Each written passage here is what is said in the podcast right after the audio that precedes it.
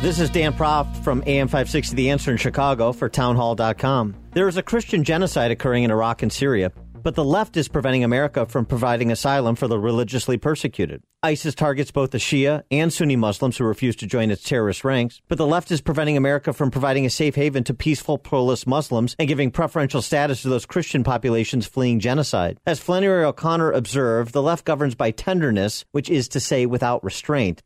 This was on display with the left's Day Without Immigrants protest, where no distinction was made between the more than 100,000 criminal illegal aliens released by ICE in 2013 alone, which included 193 convicted murderers and 426 convicted sex offenders, and children brought here illegally by their parents. No distinction was made between people who are in America legally and people who are not. Leftist xenophobia, the irrational fear of distinguishing between people who come in peace and predators, is killing both people and the promise of America the world over. I'm Dan Proft.